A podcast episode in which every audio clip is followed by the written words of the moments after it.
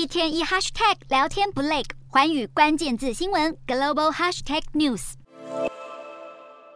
即便经济前景黯淡，总统拜登民调低迷，民主党还是在这次其中选举稳住了参议院掌控权。有不少分析相信，是前总统川普备受争议的行事风格，才让共和党失去了大批潜在选民的支持。川普在选后发文辩称，共和党表现不佳，应该归咎到党内的参院领袖麦康诺身上。川普不但抨击麦康诺的政策搞砸了选举，还拿麦康诺的妻子，也就是美国前任运输部长、出身台湾的赵小兰，语出不尽地嘲讽麦康诺。共和党夺不下参院，但拿下众院多数席事成定局。党内因此在十五号提名少数派领袖麦卡锡角逐众议院议长的职位。麦卡锡这次以一百八十八票比三十一票，轻松获得了众院议长的候选资格。众院议长仅次于副总统，是美国总统继任顺序中的第二位。如果麦卡锡成功取代现任的佩洛西，也会意味着他政治生涯的巅峰。